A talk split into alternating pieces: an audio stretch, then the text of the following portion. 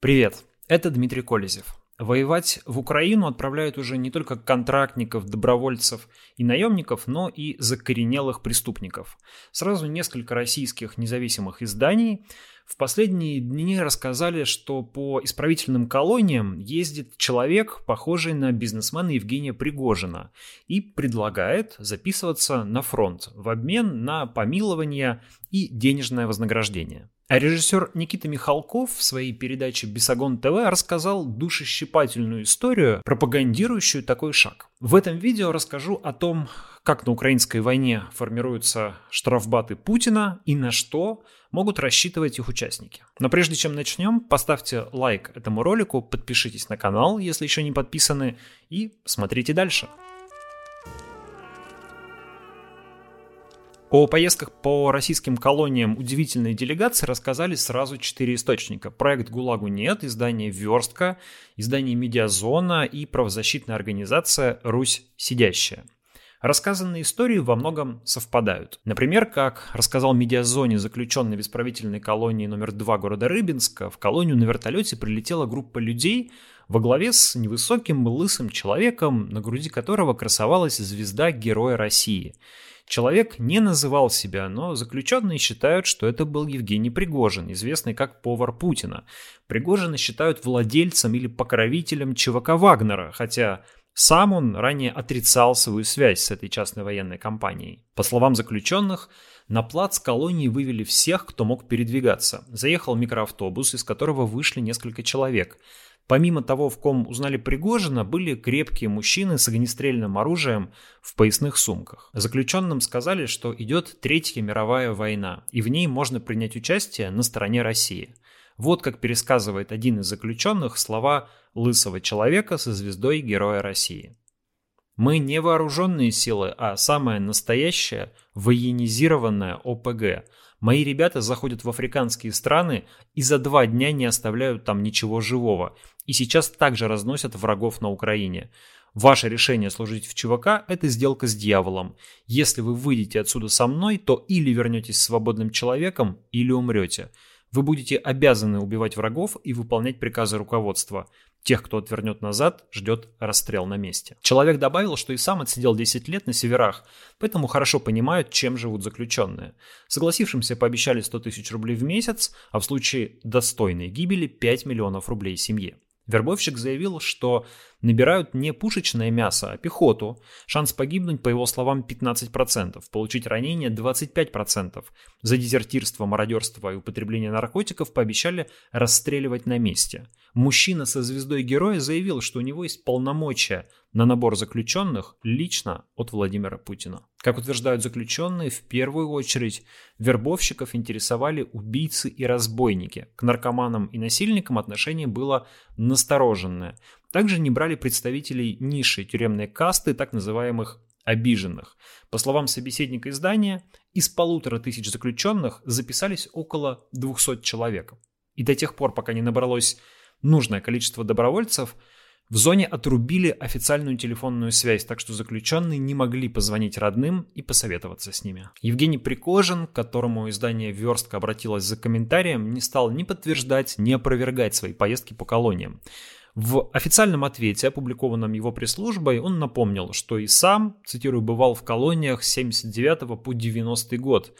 На Руси, говорит он, многие побывали в тюрьмах, некоторые пропали, другие же поумнели и работают на благо своей страны. Отряды заключенных воюют в Украине уже не первую неделю. В программе «Бесогон» на России-1 режиссер Никита Михалков рассказал историю о преступнике-рецидивисте Константине Тулинове, который отправился на, фо- на фронт добровольцем и, как утверждается, героически погиб там, подорвав себя гранатой и прикрыв отход товарищей. Во время перезарядки заметил то, что к нему подходит три националиста. Вот. И в этот момент послышался взрыв. То есть он подорвал себя. И тем самым, помимо себя, он и три националиста тоже были убиты.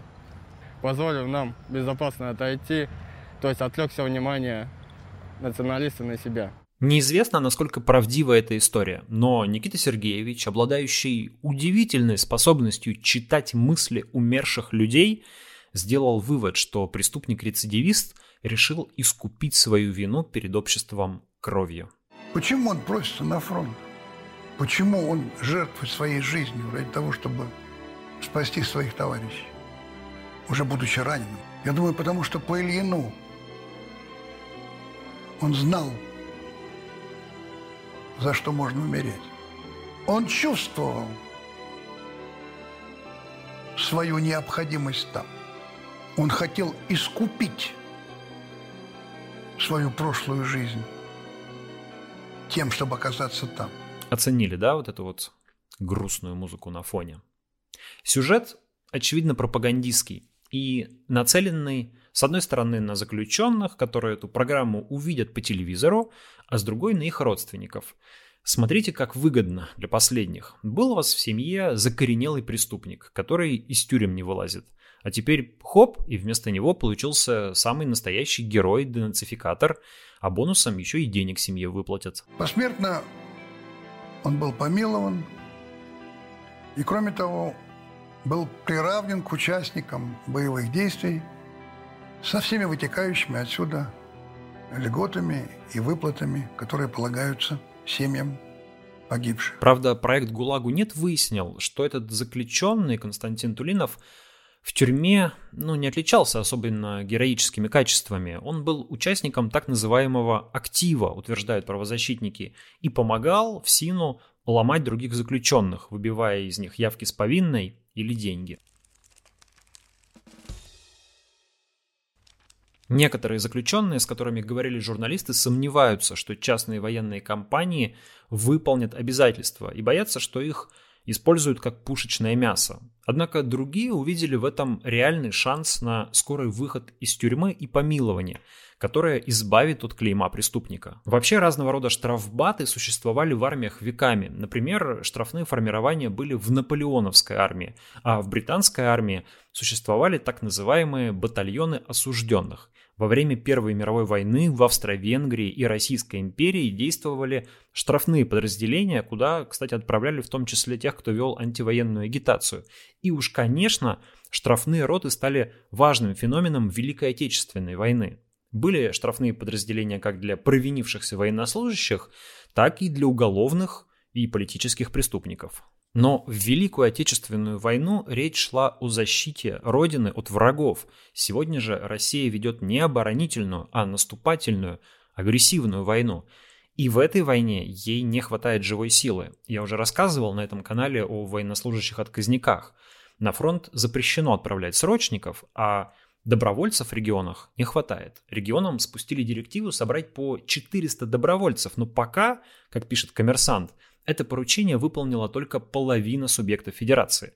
Погибать на фронте, непонятно за что, людям все-таки не хочется. Из преступников же можно сформировать отряды для выполнения самых опасных задач. Но страшно подумать, как эти люди будут вести себя на оккупированных территориях, если даже регулярные части после выхода из Бучи оставили тела убитых гражданских, то как будут поступать с украинцами вчерашние убийцы, грабители и разбойники?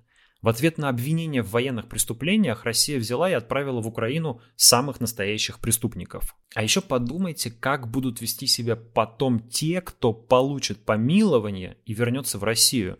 Не только с тюремным опытом, но и с боевым, а еще с военной травмой. Об этом, видимо, власти пока не думают. Главное, любой ценой выиграть войну. Но цена эта для России с каждым днем становится все выше и выше. Спасибо, что досмотрели видео до конца. Меня зовут Дмитрий Колезев. Поставьте лайк этому видео, если оно вам понравилось.